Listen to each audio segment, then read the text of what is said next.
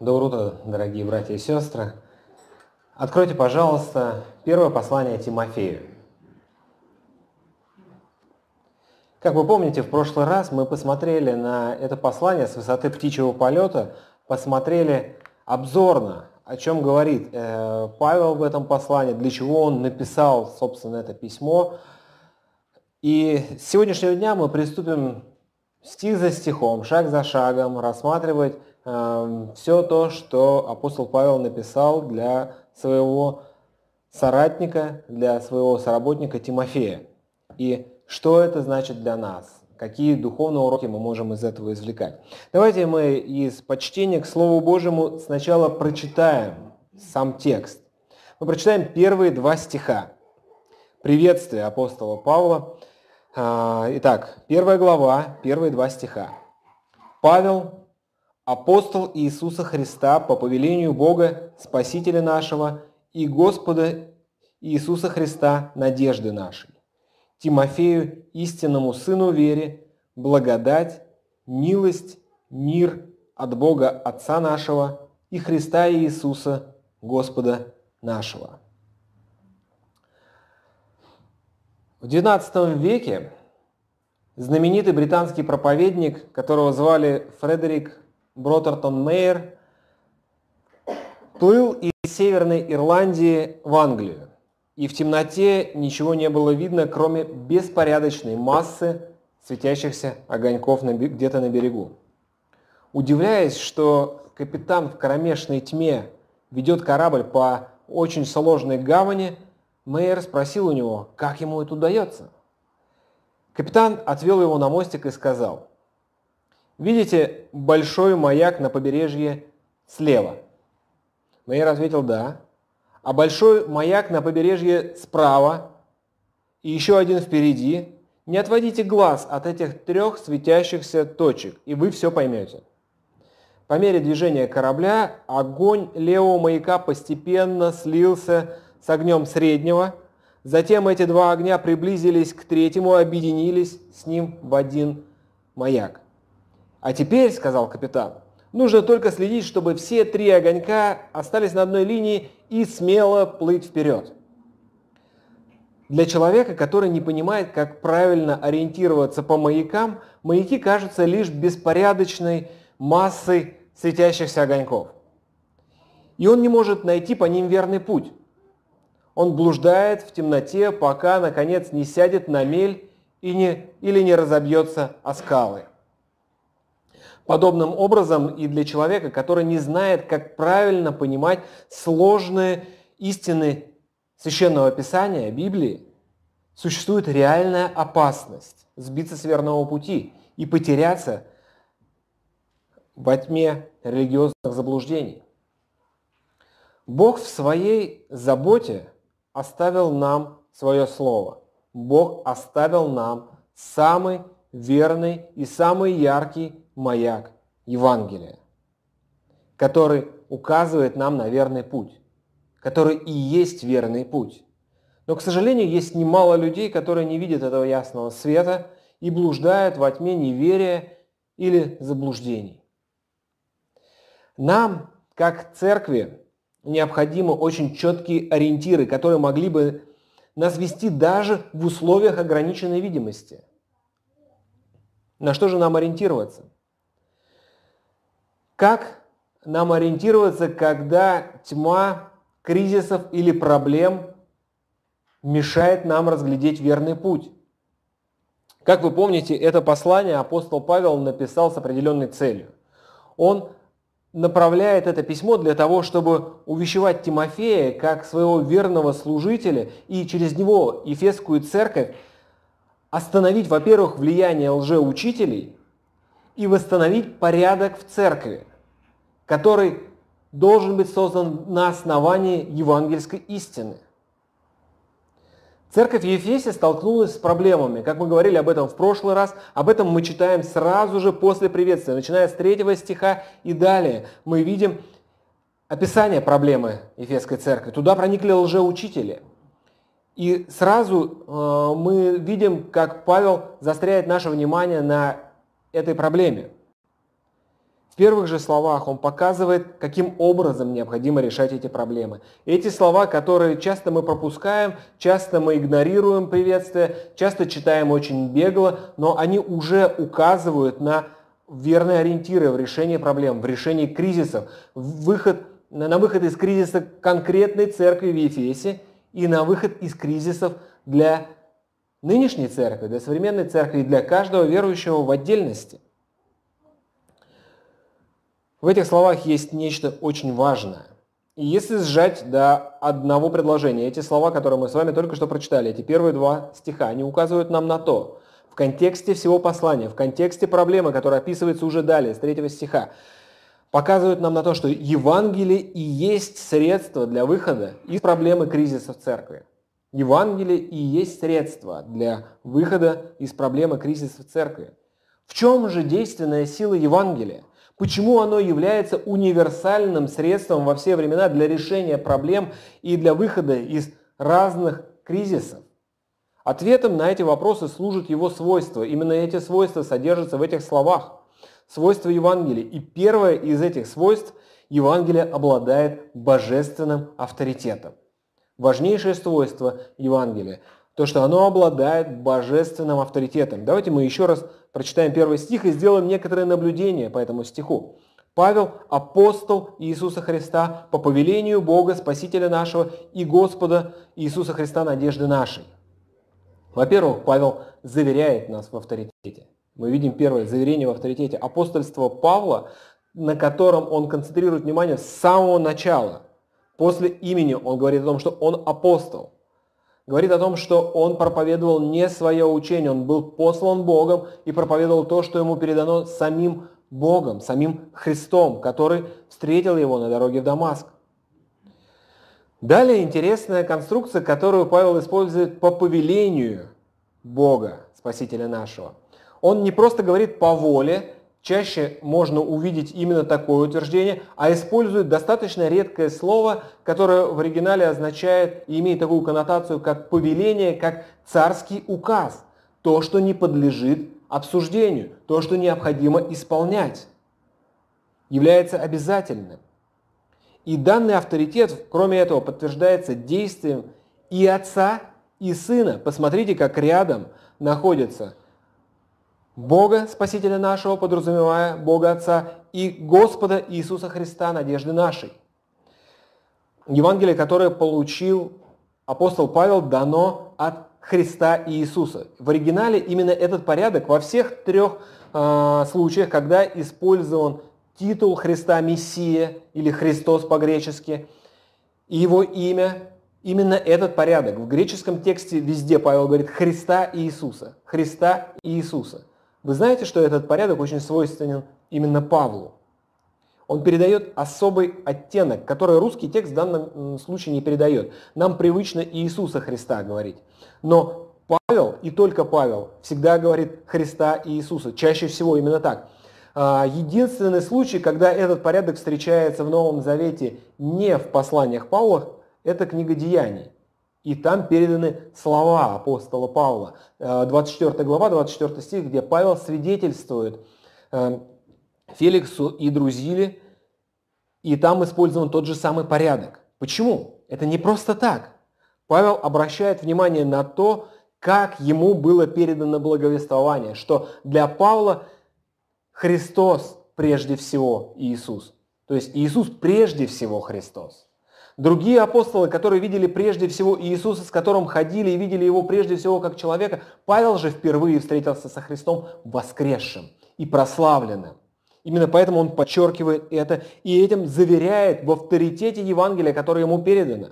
Во-вторых, мы здесь видим, кроме заверения в авторитете, еще и заверение в надежде, которая приобретается благодаря Евангелию. Обратите внимание на то, как связывается отец и сын в этом стихе и в следующем, и далее во всем послании апостол Павел везде показывает две личности Троицы, Бога Отца и Бога Сына.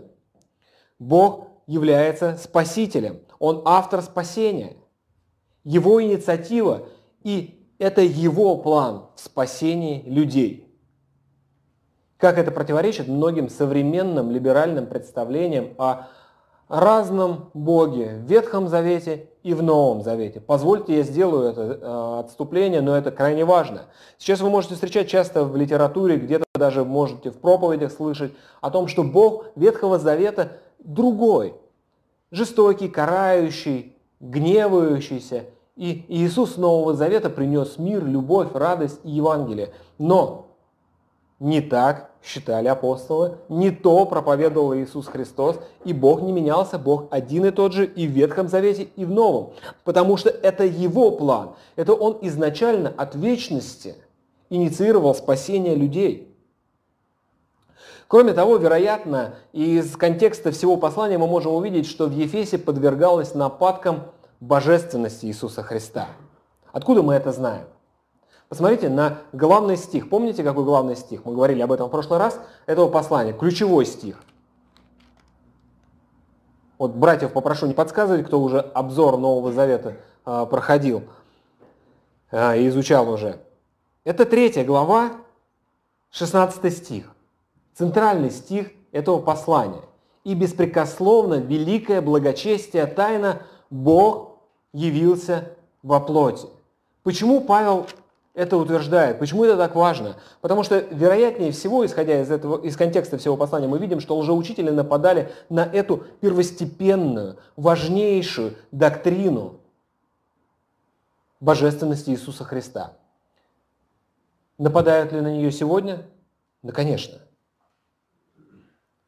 И если забегать вперед, мы еще, э, еще, конечно же, коснемся более подробно этого текста, то и сегодня те, кто нападают на божественность Христа, скажут, а, нет, подожди, дорогой, наверное, ты греческий не знаешь. Вот здесь же в оригинале нету слова «Бог» явился во плоти. Я скажу, да, это так. А, дело в том, что есть там определенная текстологическая такая проблема. И в более древних авторитетных манускриптах стоит другое слово «который» переводится. У нас как бы по-разному это звучит, да? Но те, кто знает греческий язык, научал, начал уже его изучать хотя бы, то знают, что э, по написанию это было очень схоже. Но даже слово «который» указывает на в грамматике оригинального текста указывает на Бога, который является субстантивом здесь, то есть является здесь ключевым лицом, на который указано «который». Именно Бог явился во плоти. И учение апостолов было бы читой, было бы совершенно никчемным. И надежда, которая бы давала бы такое учение, было бы, не, была бы никчемной, без уверенности в спасении, без света впереди. Но не так. Бог явился во плоти. И уже в первом веке это подвергалось нападкам. Мы видим это в этом послании, косвенно мы видим очень четко в других посланиях, особенно у Иоанна. Закончились ли эти нападки с написанием Нового Завета? Ну, казалось бы, все. Тогда еще не было канона Нового Завета. И приходили люди и говорили, нет, все неправильно, Павел не так вас учил, давайте я вас сейчас научу. Или Иоанн проповедовал так, ну давайте я вас сейчас уточню, и проповедовал что-то свое. Для этого были даны особенные дары, развлечения духов, развлечения пророчеств, с которыми приходили люди. Но сейчас есть четкий канон Нового Завета, все написано. Пропали ли эти нападки? Да нет. Уже в самом начале истории церкви, на заре христианства, церковь верила во Христа как в Бога. Она молилась Ему, поклонялась Ему как Богу, прославляла Его как Бога. Но в IV веке наиболее яркий случай в истории церкви мы знаем, как появился человек по имени Арий. Это был очень умный, очень образованный пресвитер, талантливый богослов, талантливый проповедник. И в своих размышлениях над Писанием он в очень системной в очень, в очень систематическом таком подходе пришел к выводу, что Иисус Христос не Бог, а просто первое и высшее Божье творение. И свои представления Арий очень складно сложил в логически выстроенное учение, которое потом стало известно под его именем – арианство. И это учение нашло очень много сторонников уже тогда, в IV веке. На его сторону даже встали несколько ключевых епископов – уже тогда сложилась иерархия в церкви, уже были епископы над пресвитерами. Мы говорили об этом э, на домашних группах, об этом э, Алексей упоминал и в проповеди, что это надстройка над Писанием, но она уже появилась, и уже в один момент, как казалось даже, что церковь в большинстве своем не поддерживает учение о полной божественности Иисуса Христа. Однако учение Ария было все-таки отвергнуто церковью на Никейском соборе в 325 году, но несмотря на это оно продолжало существовать, принимая разные формы. В, нашем, наши дни оно тоже существует, оно проникает в церковь с разных сторон. Наиболее яркими представителями этого лжеучения являются так называемые свидетели Иеговы, которые отвергают божественность Иисуса Христа. Но если это явное лжеучение, когда мы видим явно, абсолютно, оно проникает из других сторон. Под другим углом и под другим соусом, преподавая то, что Иисус Христос как бы ну не совсем равен Богу Отцу. Ну да, вот Бог, ну как бы в другом смысле.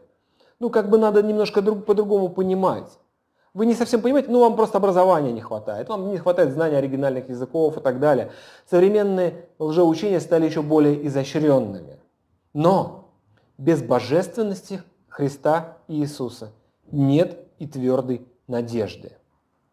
Здесь же нам дана очень твердая надежда. И в первом же стихе Павел говорит, Христа и Иисуса надежды нашей.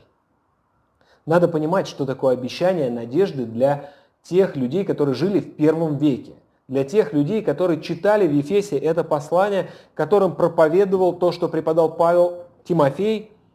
Обещание надежды было одной из самых выдающихся черт христианства в мире того времени, где надежде не было никакого места.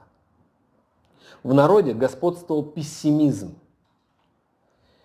Философы отвергли олимпийских богов как несостоятельных – но не заменили их альтернативой, которая давала бы людям надежду.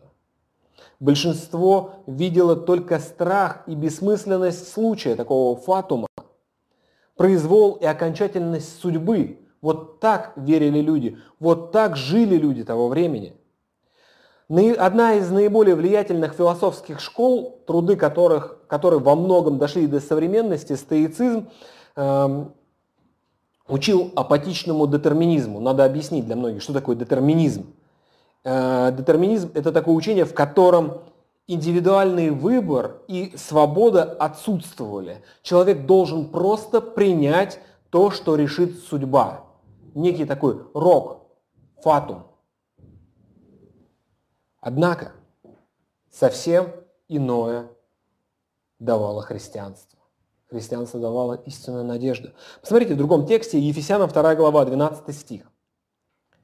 Тот же автор, апостол Павел пишет, что вы были в то время без Христа, отчуждены от общества израильского, чужды заветов обетования, не имели надежды и были безбожники в мире.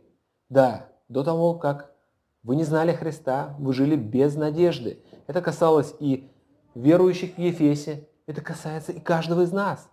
До того, как мы не уверовали во Христа, мы не имели никакой надежды. И мир был без надежды на Бога, как говорит об этом Слово Божие, но когда пришла полнота времени, согласно посланию Галатам, Бог послал своего Сына, чтобы пребывающий в нем, в этом мире Христос, мог стать надеждой славы. В Колоссянам, 1 глава, 27 стих, встречается именно это словосочетание. В нашем переводе оно упование славы, но это один и тот же корень, что и здесь, который лучше перевести как надежда, надежда славы. Мир был лишен надежды. Весть о том, что Иисус и есть наша надежда, как здесь мы читаем, выделялась как сияющий маяк в темном мире – Верующие не просто чувствуют себя умиротворенными, они действительно находятся в мире с Богом. Поэтому христианская надежда несомненна, поскольку она ожидает будущего спасения, то есть будущего прославления. Верующий уже спасенный ожидает прославления и милости, которая дана Богом вместо страшного суда. Именно по, по, потому, что Бог является нашим Спасителем. Наше спасение безопасно. Таким образом, с самых первых слов апостол Павел обращает наше внимание на то, каким образом церкви необходимо выходить из кризисной ситуации. Этот выход – евангельское учение, само Евангелие. И, во-первых, потому что оно обладает авторитетом. Оно исходит от Бога Отца, явлено в мир Сыном, Оно дает истинную надежду так, как открывается Богом, явившимся в этот мир во плоти. Как это применимо к нам сегодня? Во-первых, это призывает, побуждает нас прославлять Бога за спасение, данное им. Во-вторых, самое верное, на чем нам необходимо строить наши практики, практики как церкви, личные духовные практики, и единственное – это Евангелие. При выборе авторитетов нам очень важно выбирать высший авторитет. Когда стоит перед нами, как поступать, как поступали наши отцы, или поступать так, как учит Божье Слово, или поступать так, как логически кажется верным, или поступать так, как Божье Слово говорит нам. Конечно же, мы будем выбирать то, чему учит Евангелие, потому что оно является высшим авторитетом. Божье Слово является безукоризненным и высшим авторитетом. Кроме этого, к чему еще побуждает нас авторитет Евангелия? Оно побуждает нас к тому, чтобы нести эту весть. Оно побуждает нас к благовестию. Оно должно изливаться из нас. Потому как апостол Павел утверждает, получивший эту весть от самого Иисуса Христа, и мы имеем переданную через апостолов весть, изложенную в Новом Завете, изложенную во всем священном Писании, который обладает наивысшим авторитетом, это должно изливаться из нас, это должно побуждать нас к тому, чтобы возвещать это как единственный возможный путь к спасению. Кроме того, когда вы переживаете какие-то личные проблемы, когда вы переживаете какие-то кризисы, которые время от времени, если мы честны с собой, попадает каждый из нас. Мы слабые люди. Мы еще живем не в прославленном теле. И мы попадаем в разного рода сложностях. У нас возникают проблемы, связанные с нашим грехом, с нашим, с нашим недостатком веры. У нас есть твердая надежда во Христе. Твердая надежда, которая простирается туда вперед. Видя это, эти проблемы меркнут. И решаются они благодаря тому, что мы имеем такую надежду. Это не просто идея. Христианство это не просто образ жизни, а Божье авторитетное повеление и указание на путь спасения. Евангелие есть средство для выхода из различных проблем, для выхода из кризисов. Это является единственным возможным образом жизни. Оно авторитетно заявлено Богом. Кроме этого, кроме того, что оно обладает божественным авторитетом, у него есть еще одно свойство, которое изложено в следующем стихе. Евангелие создает божественные отношения. Евангелие создает божественные отношения. Давайте прочитаем следующий стих, второй, второй стих первой главы. Тимофею, истинному сыну вере, благодать, милость, мир от Бога Отца нашего и Христа Иисуса, Господа нашего. Автор, указав себя, указывает адресата. И говоря о том, кому он пишет, это типично, в принципе, для писем того времени, он указывает и на его отношения с Богом, указывает на его особое положение. И, во-первых, он говорит о том, что эти отношения начинаются с истинной веры.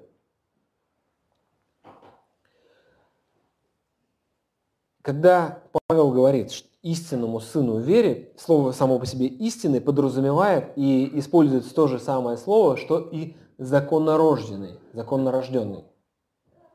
То есть он, не, он имеет особые полномочия, имеет особое переданное авторитетное Евангелие от апостола Павла. Он является его сыном вере при этом.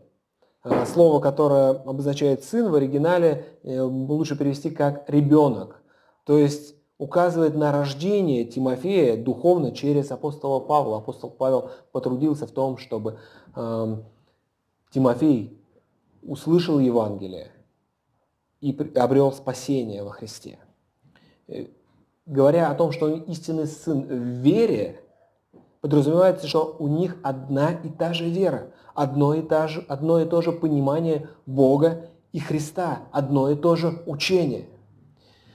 Павел свидетельствует о подлинной вере Тимофея не раз. И в дальнейшем мы видим и в этом же послании, говоря, во-первых, посмотрите, 4 глава, 10 стих. «Ибо мы для того трудимся и поношение терпим, что уповаем на Бога живого, который есть Спаситель всех человеков, а наипаче верных». Он говорит о том, что мы с тобой, Тимофей, уповаем на Бога живого. Я верю, что у тебя есть это упование. Ты всецело положился на Христа. Далее, 6 глава, 11 стих, посмотрите. Кем называет здесь апостол Павел Тимофея? Он говорит о том, что Тимофей является человеком Божьим, подчеркивает его принадлежность к Богу, подчеркивает тем самым истинность его веры. Ты же человек Божий, убегай с его, и далее идут повеления э, преуспевать в правде, благочестии, любви. Именно поэтому Тимофей должен стать тем, кто передает и устанавливает в Ефесской церкви евангельское учение, потому как он имеет истинную веру. Верующие находятся в объективных отношениях с Богом, и в результате их надежда несомненна. Кроме того, эти отношения, которые созидает Евангелие, божественные отношения, включают в себя и незаслуженные благословения. Посмотрите о них далее, э, следующая часть этого стиха. Благодать, милость, мир от Бога Отца нашего. Это типичное приветствие для апостола Павла но оно отличается от типичного приветствия того времени в письмах греческого мира. Вместо типичного слова для приветствия «радуйся» он использует слово «благодать». Понятное дело, что причем здесь «радуйся», «благодать» в нашем русском языке не видно этого оттенка. В греческом языке они произносятся очень похоже, они похожи по звучанию.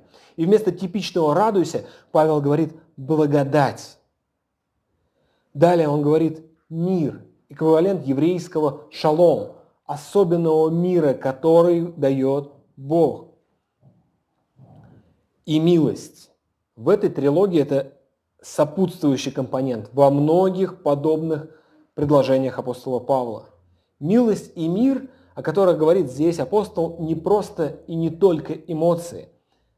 Они оба основаны на том, что верующие имеют отношения с Богом. И, следовательно, Бог милует верующего, а верующий имеет мир с Богом. Бог действует в соответствии с отношениями, как Он их определил. И это включает в себя вот эту милость, или можно по-другому это слово перевести как милосердие со стороны Бога. Верующие не просто чувствуют себя умиротворенными, они действительно находятся в мире с Богом. И чувство мира и безопасности, которые развиваются из таких отношений, более безопасны, чем просто эмоции. Кроме того, благодать, милость и мир, все это свободно и легко дается как подарок, незаслуженно, совершенно незаслуженный дар людям. Если бы они должны были бы быть заработаны, они не могли бы быть заработаны, ибо никакая цена не была бы за них достаточной. Помните слова Иисуса Христа, сказанные в Евангелии от Матфея, 16 глава, 26 стих. Иисус задает здесь два вопроса. Какая польза человеку, если он приобретет весь мир, а душе своей повредит? Или какой выкуп даст человек за душу свою? Никакие цены не могут быть уплачены за это. Все эти три благословения, которые здесь апостол Павел перечисляет, приходят только как дар. именно поэтому христианская надежда безопасна, потому что это Божий дар, они заслужены самими людьми. Она заключается не в человеческих способностях, а в божественной благодати. Хотя верующие никогда не могут требовать этого, Бог прольет свою милость на тех, кто находится в отношениях с Ним. Но кроме этого, кроме того, что эти отношения, которые созидает, божественные отношения, которые созидает Евангелие, кроме того, что они основаны на истинной вере, кроме того, что они включают в себя эти незаслуженные благословения, эти отношения включают в себя еще и обязательства. Обратите внимание, кем назван здесь Христос. Господом. Что это означает? Христос имеет господство над вашей жизнью, если вы Его, если вы верующий. Он господин вашей жизни. То есть тот, кто обладает правом на вашу жизнь руководит ей и управляет всецело. Знаете, сегодня есть очень популяризируемый теория, она где-то в интернете витает, где-то уже на умах людей, и они часто, люди начинают где-то вот в кулуарах, за чаем, может быть, даже в церкви обсуждать, поэтому я не могу об этом не остановиться. Я в прошлый раз об этом упомянул, и мне потом сделали замечание, сказали, что ну непонятно, о чем ты говоришь. Я думал, что имеет смысл остановиться. Если вы еще с этим не сталкивались, наверняка столкнетесь. И это серьезная проблема. Сейчас существует теория о том, что господство, само по себе вот это явление и проповедь господства Христа является равным спасению делами. То есть, если вы говорите о том, что нужно следовать, это значит, нужно делать дела. Значит, вы ищете спасение делами, а не верой. Настоящее спасение дает только по вере, потому что праведный верою жив будет. Казалось бы, есть тут какая-то логика. Однако это не так. Однако эта логика нарушена. Это силлогизм. Дело в том, что мы не заслуживаем спасения, последовав за Христом, как за Господом, потому что Он имеет эксклюзивное право на нашу жизнь. Христос является господином жизни верующих в Него. Это является ответом на то, что Христос нас уже спас мы всецело подчиняемся ему. Это подобно тому, как это, поймите, нет, нет никакой идеальной иллюстрации, которая бы иллюстрировала отношения с Христа с верующими. Но приближено если. Представьте себе, что некий богатый человек приглашает к себе бездомных детей. Со всех помоек, рыноков, со всех подворотен он зовет себе детей, которые не имеют родителей и часто не имеют пропитания – которые оборванные, грязные, которые живут тем, что воруют или живут подаянием каким-то.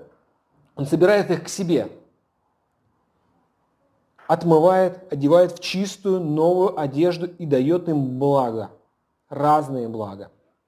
Устраивает их в школу, кормит, одевает, обеспечивает, развивает их всячески. Заслужили ли они эти блага? Нет. Нет. Он по своей доброте это делает. Они не заслуживают себе эти привилегии, но новый их отец, усыновляя их, дает им и обязательства. И обязательства, которые выполняют эти дети, являются ответом на доброту и любовь того, кто стал для них отцом. Так и для верующих в Иисуса Христа следование за Ним Полное подчинение Ему как господину жизни является ответом на то, что Христос спас тебя уже. И для нас сегодня важно, глядя в, этот текст, во-первых, проверить себя и свою веру. Каково основание моей веры? Во что я верю? В какого Христа я верю? Верю ли я в то, что Христос есть Бог, пришедший во плоти? Подчиняю ли я такому Богу свою жизнь? Верю ли я в то, что говорит Священное Писание полностью, не деля на то, что вот это мне нравится, вот это нет. Вот это более авторитетно, это менее. Кроме этого, это истина о том, что Бог устанавливает с нами особые отношения, и Евангелие дает нам эти, дарует нам божественные отношения, побуждает нас еще больше благодарить Бога за незаслуженное благословение которое мы получаем в нем. Благодать, милость и мир. Кроме этого, помните о своей ответственности. Помните о том, кому принадлежит ваша жизнь. Помните о том, что Христос, Он Господь. Это значит Господин. У Него абсолютные, эксклюзивные права на твою жизнь, если ты Его. И это очень практичная истина – Собственно, эта истина определяет все практики, все практики жизни. Образ Христа в Евангелии таков. Он тот, ради кого необходимо от всего отказаться, чтобы последовать за Ним. Если мы уходим от евангельского Иисуса, то мы лишаемся вечного богатства, чаще всего взамен каких-то безделушек. Когда мы отрекаемся же от безделушек этого мира – Откликаясь на радикальные призывы Иисуса Христа, мы обнаруживаем бесконечное познание Его как Бога и ощущение Его присутствия. Сегодня мы во многом в современном мире мы во многом слепо восприняли идеи и ценности этого мира, которые являются привычными для окружающего нас мира, для окружающих нас людей. Но они противоречат провозвестию Иисуса Христа. Или, как здесь Павел говорит, Христа Иисуса. Большая часть христиан сегодня живет ради тех же вещей, что и мир. Ради карьеры и самореализации – ради улучшения условий жизни и комфорта жизни, ради положения в обществе или еще хуже, ради досуга и развлечений. Вот что стало смыслом жизни сегодня огромного числа христиан. Христос Иисус многими весьма радикальными призывами обозначил следование, цену, цену следования за Ним – цену его господства, абсолютно подчиниться ему, отречься от всего. Часто, знаете, это толкуется, когда Христос говорит, оставь родственников, раздай имение нищим, оставь все, отвергнись себя, возьми крест, иди на смерть. Чаще всего подразумеваю, ну, люди толкуют это так, ну, Христос подразумевал что-то, и дальше идет какое-то свое толкование. Но он имел в виду не так вот ну не так радикально, это было бы очень как-то э, жестко, это э, просто он сказал это ради красного слова такого, чтобы это запомнилось, но не так. Позвольте Библии говорить о том, о чем она говорит.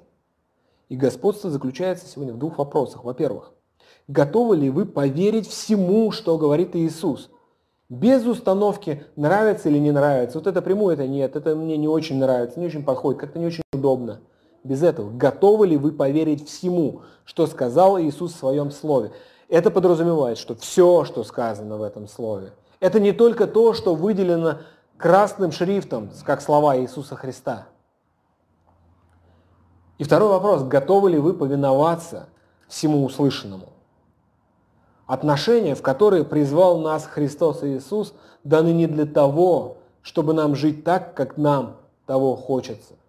Призвание Иисуса Христа, оно равно исполнению Его воли. Посмотрите еще раз на эти свойства Евангелия, о которых мы сегодня говорим, которые мы видим из этих первых двух стихов первого послания Тимофея. Евангелие является средством для выхода из любых проблем и любых кризисов, церкви и личных. Посмотрите на то, какая это чудесная весть. Она обладает божественным авторитетом она создает божественные отношения. И в моменты кризисов, как церковных, так и личных, из этой тьмы нас может вывести только один маяк – это маяк Евангелия. Посмотрите на эту весть, что Бог, который вначале сотворил небо и землю, как об этом говорит самый первый стих Библии, Бытие 1.1, является Творцом всего, тем, кто установил все законы всего мироздания, установил и законы нравственности и морали для людей, которые человек приступил с самого начала. И все, что делает человек, как об этом дальше показывает, та же самая книга «Бытие» и далее вся Библия раскрывает, только зло весь день, если буквально э, посмотреть на слова из начала шестой главы книги «Бытие». У нас в нашем переводе только зло во всякое время, только зло весь день человек испорчен и творит грех. Нет праведного ни одного. Никто не ищет Бога. Мы об этом будем еще говорить, когда а, пастор Алексей будет проповедовать на третью главу послания римлянам. И человек достоин только вечной погибели. Только того, чтобы быть навечно осужденным за свой грех, бунт и восстание против святого Бога, Бога Творца. Но Бог явил свою милость и решил эту проблему во Христе Иисусе. Бог послал своего единородного Сына и от вечности установил этот план для спасения. Для того, чтобы излить весь гнев, который заслужил ты, который заслужил я, и каждый грешник на этой земле, излить на своего Сына, там, на Голговском кресте, для того, чтобы решить эту величайшую проблему. И каждый может призвав имя Господа Иисуса Христа, признав господство Его над своей жизнью, получить прощение грехов и следовать за Ним. Христос говорит, отвергни себя, Прекрати делать то, что ты хочешь. Отвергнись себя и следуй за мной. Возьми крест свой и следуй за мной. Будь готовым до конца идти, подчиняясь всецело Его воле. Давайте задумаемся сегодня, на какие авторитеты мы сегодня опираемся, что является для нас путеводителем в нашей жизни. Если мы испытываем какие бы то ни было проблемы сегодня, то взвесьте прежде всего, в каких отношениях в этот момент мы находимся со Христом. Ищем ли мы исполнение Его воли или своей? Евангелие – это радикальный призыв к исполнению воли Иисуса Христа. И я молюсь о тех, кто сегодня здесь есть в нашем собрании, но не последовал еще за Христом. Я молюсь о тех, кто уже в следовании за Господом часто уходит в сторону за суетой этого мира. И это каждый из нас таков. Потому что мы еще живем в том мире и в той плоти, которые искажены грехом. И нам очень важно взирать на Христа, который явлен в Евангелии, следовать за Ним. Это единственный маяк, который может вывести нас из любой тьмы. Тьмы проблем и кризисов, тьмы неверия и заблуждений. Только Христос и только Его Евангелие. Давайте мы помолимся.